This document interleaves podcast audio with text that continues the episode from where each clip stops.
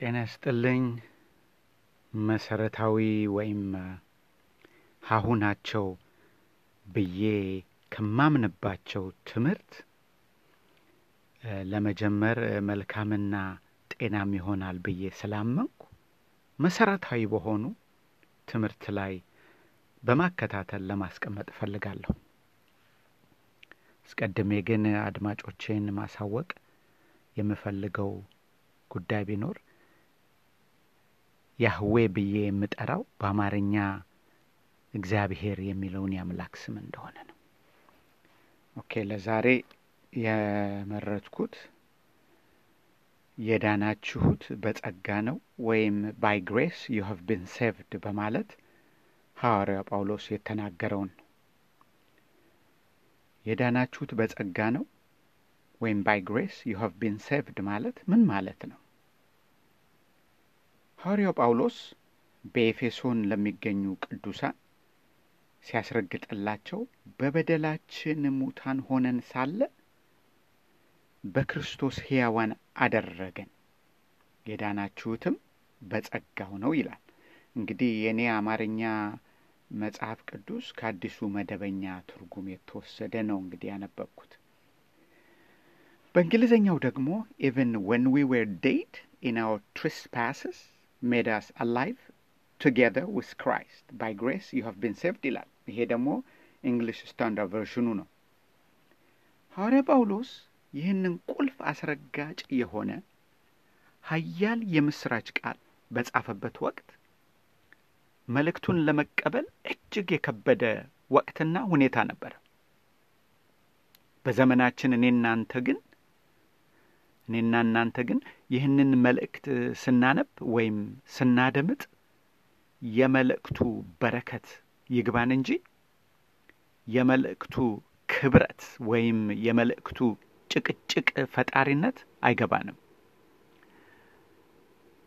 በያህዌ ፈቃድ የክርስቶስ ኢየሱስ ሐዋርያ የሆነው ጳውሎስ በመለኮት ምሪት በጸጋ ድናችኋል ማለቱ ለእኔና ለእናንተ ኃያልነቱ ባይገባንም የእምነታችን አስጀማሪ ግን የሆነ ቃል ሆኖብላል ሆኖልናል። ሰየው ነው። ሐዋርያ ጳውሎስ በጸጋ ድናችኋል ሲል ምን ማለቱ ነው? ሐዋርያ ጳውሎስ ያጸደቀልንን እውነት እንድናስተውል መገንዘብም እንድንችል እና እውነቱ ንዋይ እንዲሆንልን አስቀድመን ማወቅ የሚኖሩብን ጭብጦች አሉ። በመጀመሪያ መዳን ምንድን ነው?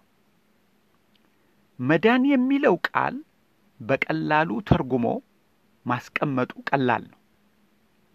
ነገር ግን የምንነጋገርበት ርዕስ ከብያኔ የሚያልፍ እውነት ስለሆነ በጥንቃቄ እንመልከተው።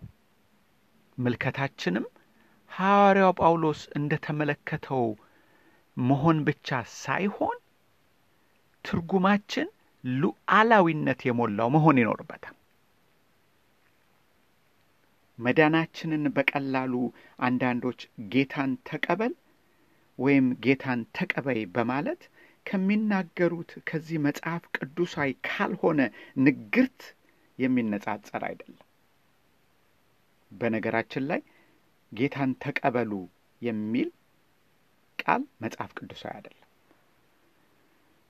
ሐዋርያ ጳውሎስ ያወጀውን አዋጅ ከመበታተናችን አስቀድመን በሀገራችን የሚገኙ የሃይማኖት ምድቦች መዳናችንን እንዴት እንደሚነግሩን እንደሚያስተምሩን እንመልከት።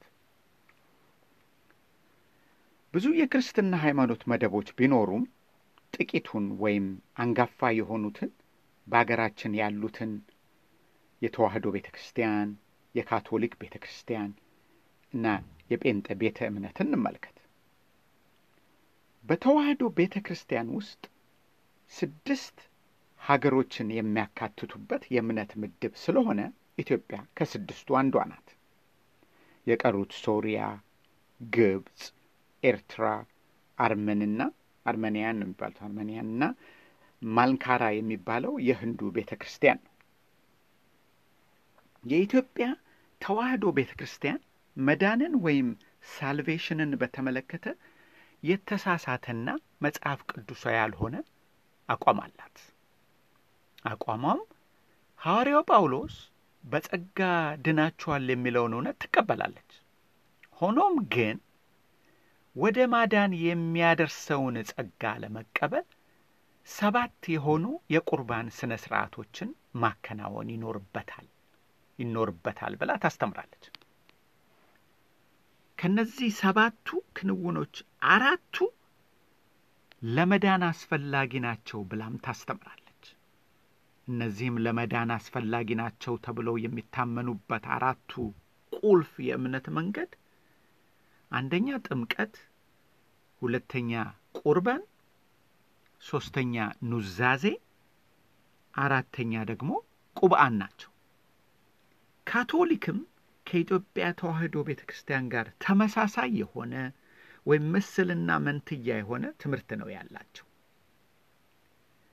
የጴንጤው ቤተ እምነት ደግሞ ሐዋርያ ጳውሎስ በጸጋ ድናችኋል የሚለውን አስረጋጭ እውነት ትቀበላለች። ሆኖም ግን ለመዳናችን አስረጋጭ የሆነውን መንገድ ማለትም ጸጋን በሦስት የጸጋ አሰራር በመክፈል ታስተምራለች። የመጀመሪያው የጸጋ ሥራው አዲስ ውልደትን የሚሰጥ ሲሆን ሁለተኛው የጸጋ ሥራ ደግሞ አማኝን መቀደስ ሲሆን ሦስተኛው የጸጋ ሥራ ደግሞ በመንፈስ ቅዱስ መጠበቅ ናቸው ብለው ያስተምራሉ። ይህ ትምህርታቸው ጸጋን የሦስትዮሽ ተግባራቱን አሳይቶ በመንፈስ ቅዱስ መጠመቅ የሚለውን አርታኦት ሰጥተውት እንመለከታለን፣ አጉልተውት እንመለከታለን። ይህ ጸጋ በሦስተኛው የሥራ ድርሻው ላይ የሚሠራው አሰራሩን አስረጋጭነቱን የሚመዝኑበት ወይም የሚያጸድቁበት በልሳን ወይም በአዲስ ቋንቋ መናገር በማስቻሉ ነው። አማኝ በልሳን ካልተናገረ አልዳነም በማለት ሁሉ አስረግጠው የሚናገሩ አሉ። ይህም በአዲስ ቋንቋ መናገር መቻሉ የጸጋን የሦስተኛ ሥራ ጉልህ አድርጎ የሚያስረግጥና ምልክትም የመዳንም ምልክትም ለመሆኑ የጴንጤው ቤተ እምነት ታስተምራለች። ይህም ትምህርት የተሳሳተ ከመሆኑ በላይ ጸጋን የሚያዋርድና የአምላክን አሰራር ቸል የሚያደርግ ነው። የጴንጤው ቤተ እምነት እንደ ተዋህዶ ቤተ ክርስቲያን አንድ የሆነ አስተዳዳራዊ አካል ስለሌላት መድረክ የያዘ ሁሉ እንዳሻው አዲስ ትምህርትን ያስተምራል። ወደ ዋናው ሐሳባችን እንግባና ሐዋርያ ጳውሎስ በጸጋ ድናችኋል ያለውን እውነት ለመመልከት እንሞክር። ሐዋርያ ጳውሎስ በኤፌሶን ለሚገኙ ቅዱሳን የዳናችሁት በጸጋ ነው በማለት ሲያስረግጥላቸው ማንበቡ ለእኛ እልል የሚያሰኝ ሲሆን ለሐዋርያ ጳውሎስ ግን ያስከተለበት ጣጣ ብዙ ነበረ። ይህም ጣጣ ለእኔና ለእናንተ ግልጽ ሆኖ እንዲገባን ያስፈልጋል። ሁላችንም እንደምናውቀው ሐዋርያ ጳውሎስ በኢየሱስ መሲህነት ከማመኑ አስቀድሞ ፈሪሳዊ ፈሪሳዊ እንደነበረ ሁላችንም እናውቃለን። ይህም ማለት የምኩራብ አለቃ የነበረ የሙሴን ሕግጋትን የሚተረጉም አይሁድ በያህዌ ፊት በአምላካቸው ፊት የቅድስና ሕይወት እንዲኖራቸው የሚያስተምር ሰው ነበረ። በአጠቃላይ ፈሪሳውያኖች በእስራኤላውያን ዘንድ ተቀባይነት ያላቸው በሃይማኖት ብቻ ሳይሆን በብሔራዊ ጉዳይም ላይም ነበር። ስለዚህ የተከበሩ ግዙፍ ስልጣን ያላቸው ሰዎች ነበሩ። በአጠቃላይ ስንደመድሞ ለአይሁዳውያን መንፈሳዊ አባቶች ነበሩ። ሐዋርያ ጳውሎስ ከቢንያም ነገድ የሆነ እስራኤላዊ ነበረ። እስራኤልም በያህዌ ፊት የያህዌ የበኩር ልጅ ነበረ። ታሪኩን ካስታወስን ሙሴ በያህዌ ተልኮ ወደ ግብፅ ሲሄድ ይዞት የሄደው መልእክት ለፈርዖን እንዲህ በለው ያህዌ እንዲህ ይላል፣ እስራኤል የበኩር ልጄ ነው፣ ያመልከኝ ዘንድ ልጄን ልቀቅ ተብሎ መልእክት ተላከ። ታሪኩን ታውቁታላችሁ። ዘጸአት ላይ ሄዳችሁ እንግዲህ ማንበብ ትችላላችሁ። የበኩር ልጅ ማለት የመጀመሪያ ልጅ ወይም ደ ፍርስት ቦርን ማለት ነው። ኢየሱስ የመጀመሪያ ልጅ አይደለም ወይ ብሎ የሚጠይቅ ይኖር ይሆናል። ኢየሱስ የአማርኛው መጽሐፍ ቅዱስ ስለ ልጅነቱ ሲናገር የሚለው አንድያ ልጅ ነው። በእንግሊዘኛው ስናነበው ያማረ ምንዛሬ አለው። የሚለውም his only begotten son ነው የሚለው። እስራኤል begotten son ሳይሆን first born ነው። መጽሐፍ ቅዱስ ከዘፍጥረት ጀምሮ እስከ ራእይ ድረስ ብናነብ begotten son የተባለው ኢየሱስ ብቻ ነው። ይህ ለመጀመሪያ ጊዜ የበኩር ልጅ ብሎ ያህዌ የጠራው እስራኤል በያህዌ ፊት በፍጹም ታዘውት እና አክብረውት እንዲኖሩ ትእዛዛትን ሰጣቸው። እነዚህም ትእዛዛቶች የያህዌንና የእስራኤልን ቅድስና የሚያመለክቱ ብቻ ሳይሆኑ በያህዌ ተደንግገው ያህዌን ከእስራኤል ጋር ያስተሳሰሩ ኪዳን የመሰረቱ አበይት ትእዛዛቶችን ያካተቱ ነበሩ። እነዚህ እስራኤላውያኖች በአምላካቸው ፊት ያለ ነቀፋ በቅድስና እንዲመላለሱ የሚያስችላቸው ከተወለዱበት ቀን አንስቶ እስከሚመቱበት ድረስ ሙሉ በሙሉ ሳያጎድሉት እንዲጠብቁት ስድስት መቶ አስራ ሶስት ሕግጋቶች ተነበሯቸው።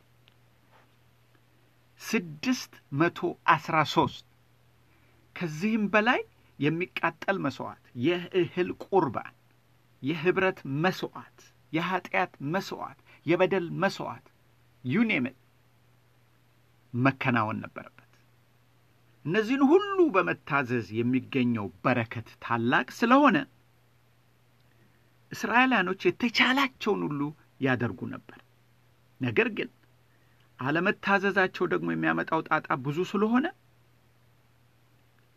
ይፈሩም ነበር። አለመታዘዛቸው የሚያመጣውን ጣጣ ሄዳችሁ በዘዳግም ምዕራፍ 28 ላይ ብታነቡት የሚያስደነግጥና የሚያስፈራ ነው። እነዚህ ስርዓቶች ነበር ሐዋርያው ጳውሎስ ፈሪሳዊ በነበረበት ወቅት ሕዝቡ እንዲያከብሩትና እንዲንከባከቡት የሚለፋውና የሚጥረው። ከእስራኤላውያን ውጪ የሆኑ ትውልዶች ወይም ዘሮች ይህንን ሕግጋት እና ትእዛዛት እንዲፈጽሙ መደረግ ይቅርና የእስራኤልን አምላክ አምላኬ ብለው መጥራት እንኳን አይችሉም ነበር። ከጥፋት ውሃ በኋላ የያህዌን አምልኮና በፊቱ ተንቀጥቅጦ የኖረ ሕዝብ ቢኖር ከኤቦር የፈለቀ ዘር ብቻ ነበር። ኤቦር ማለት የሴም የመጀመሪያ ልጅ ነበረ። ዕብራውያን የሚለው መሰየሚያ የፈለቀው ከዚህ ነው። ከዚህ ኤቦር ከሚለው ስም ከዚህም ዘር ውጭ የነበረ ሕዝብ ሁሉ በያህዌ ያልተወደደና ያህዌን ሊያመልክ ያልተፈቀደለት ሕዝብ ነበር። ይህም ሕዝብ አሕዛብ ተብሎ የሚጠራው ሕዝብ ነው። እኔና እናንተም ምንጫችን ከኢቦር ስላልሆነ አሕዛቦች ነን። ይህም ማለት እስራኤላውያኖች አይደለንም፣ የእስራኤልን አምላክ አምላካችን አልነበረም ማለት ነው። አሕዛብም በእስራኤል ዘንድ ዋጋ ቢስና የተናቀ ሕዝብ ነበር። ሐዋርያ ጳውሎስ ኢየሱስን መሲህ አድርጎ ከተቀበለበት ቀን አንስቶ የሚሰብከው የምሥራች ቃል ብዙ ጊዜ አሳስሮታል፣ አስገርፎታል፣ አሰቃይቶታል፣ በመጨረሻም አስገድሎታል። ይህም የምሥራች ቃል መጀመሪያ በትውልድ ወገኖቹ ለሆኑት ለእስራኤል አበሰረላቸው። የምሥራች ቃሉም ሲጠቃለል የሚለው በጸጋ ድናችኋል የሚል ማዳን ማለት በጅምላ አቅልለን ስንመለከተው እስራኤል ስድስት መቶ አስራ ሶስት ሕጋቸውን ሳይፈጽሙት ካለመታዘዛቸው የተነሳ ከሚደርስባቸው እርግማኖችና ተሻግረው ወይም ተነቅለው ወደ መታዘዝ የሚገኘው በረከት ውስጥ መግባት ማለት ነው። በቀላሉ ማለት ይህን ፈንቅሎ የሚያስገባ ኃይል ጸጋ ይባላል።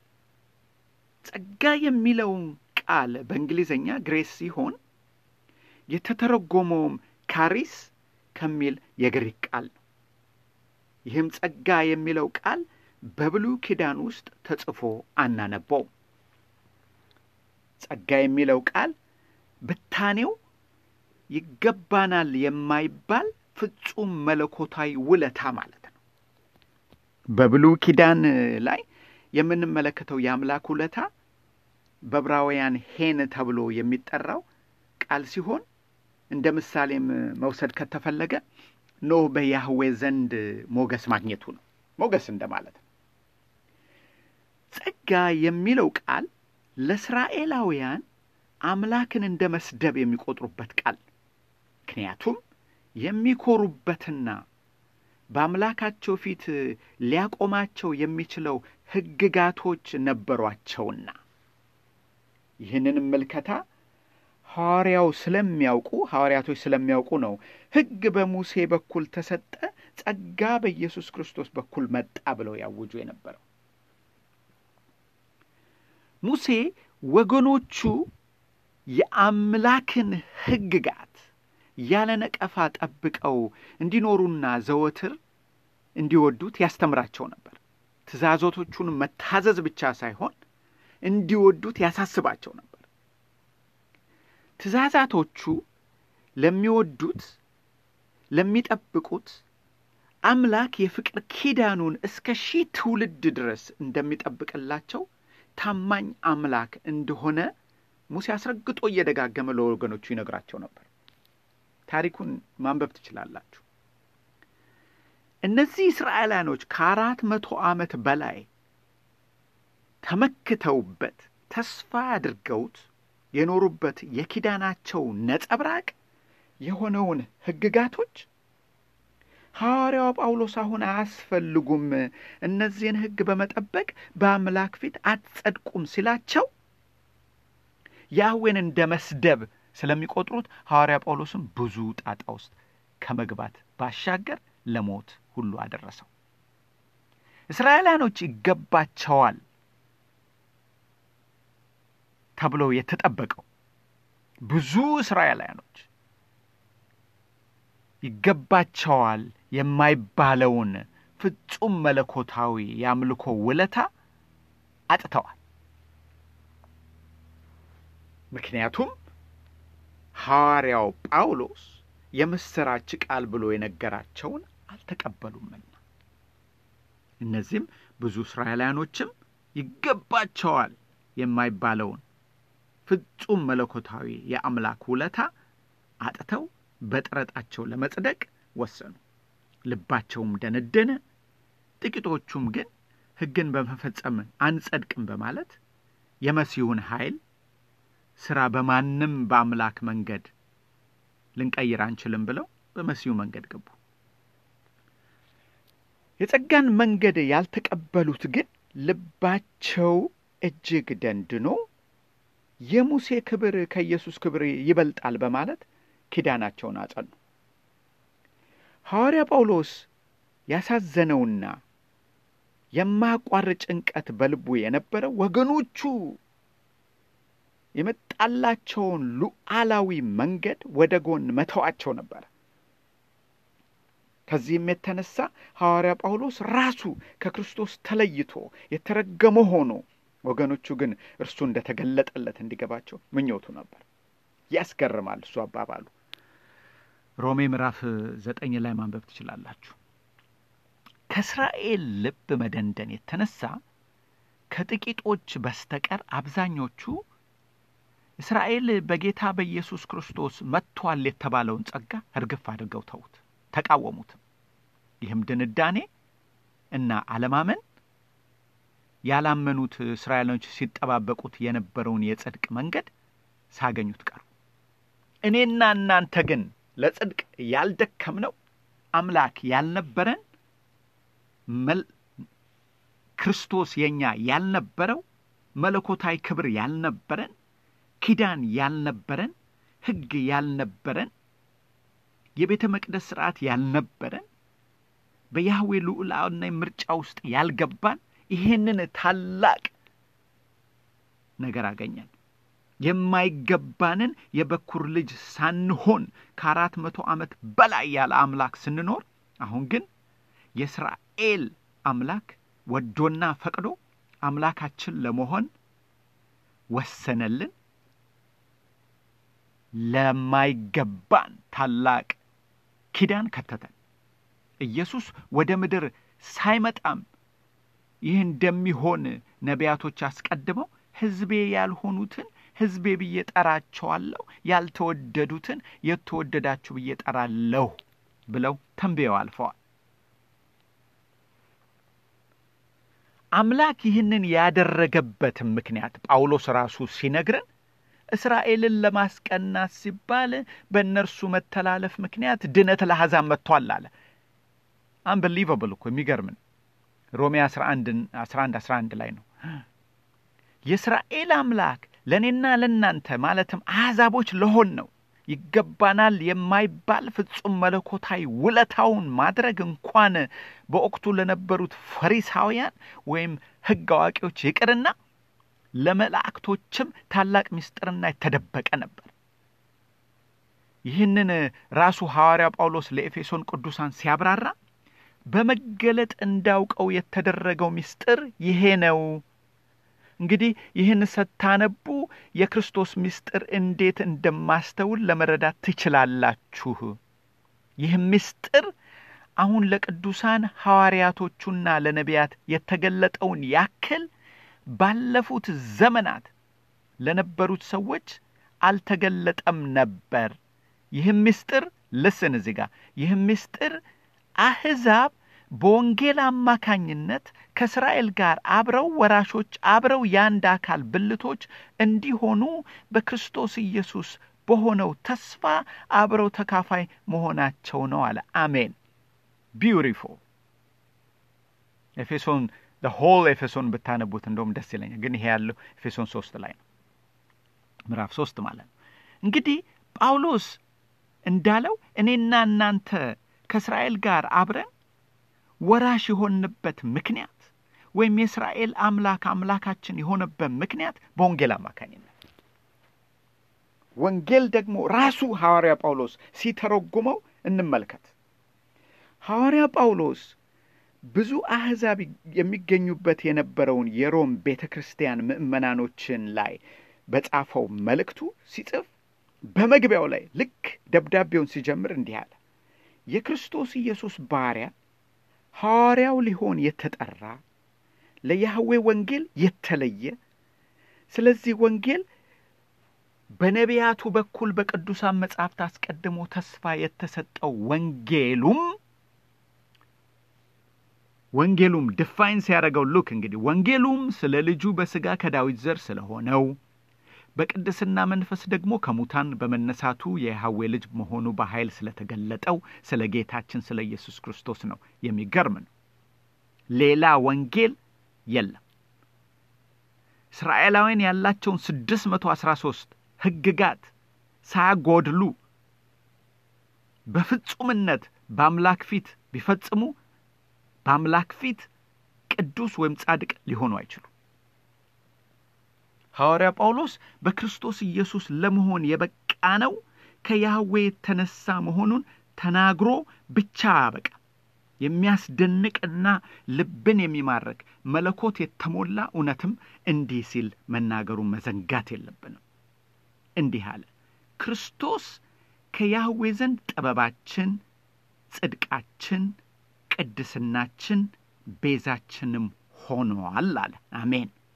በእንግሊዘኛው እጅግ ግልጥ አድርጎ ቁልጭ ያደርገዋል። ቢኮዝ ኦፍ ሂም ሂም ሲል እንግዲህ ጋድ ደ ፋዘር ማለት ነው። ቢኮዝ ኦፍ ሂም ዩ አር ኢን ክራይስት ጂሰስ ሁ ቢኬም ቱ አስ ዊስደም ፍሮም ጋድ ራይቲየስነስ ኤንድ ሳንክቲፊኬሽን ኤንድ ሪደምፕሽን አንቢሊቨብል ለእኛ ምናችን ሆነ? ጽድቃችን፣ ቅድስናችን፣ ቤዛችን። አሜን።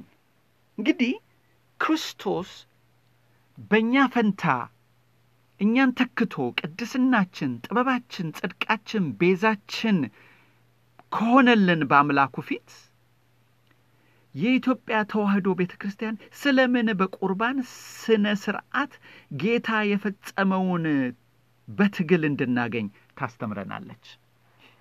የጴንጤዎስ ቤተ እምነት አንዴ የተፈጸመውን የጌታን የጸጋ አሰራር በሦስት ከፋፍለው በልሳን መናገር የመዳናችን ምልክት ያደርጉብናል። በሰው ስብዕና ልክ ዘወትር የሚያስገርመው በመልካም መንገድ ላይ አይኖቻችን እኩሌታዊ ነገር ያሳያሉ።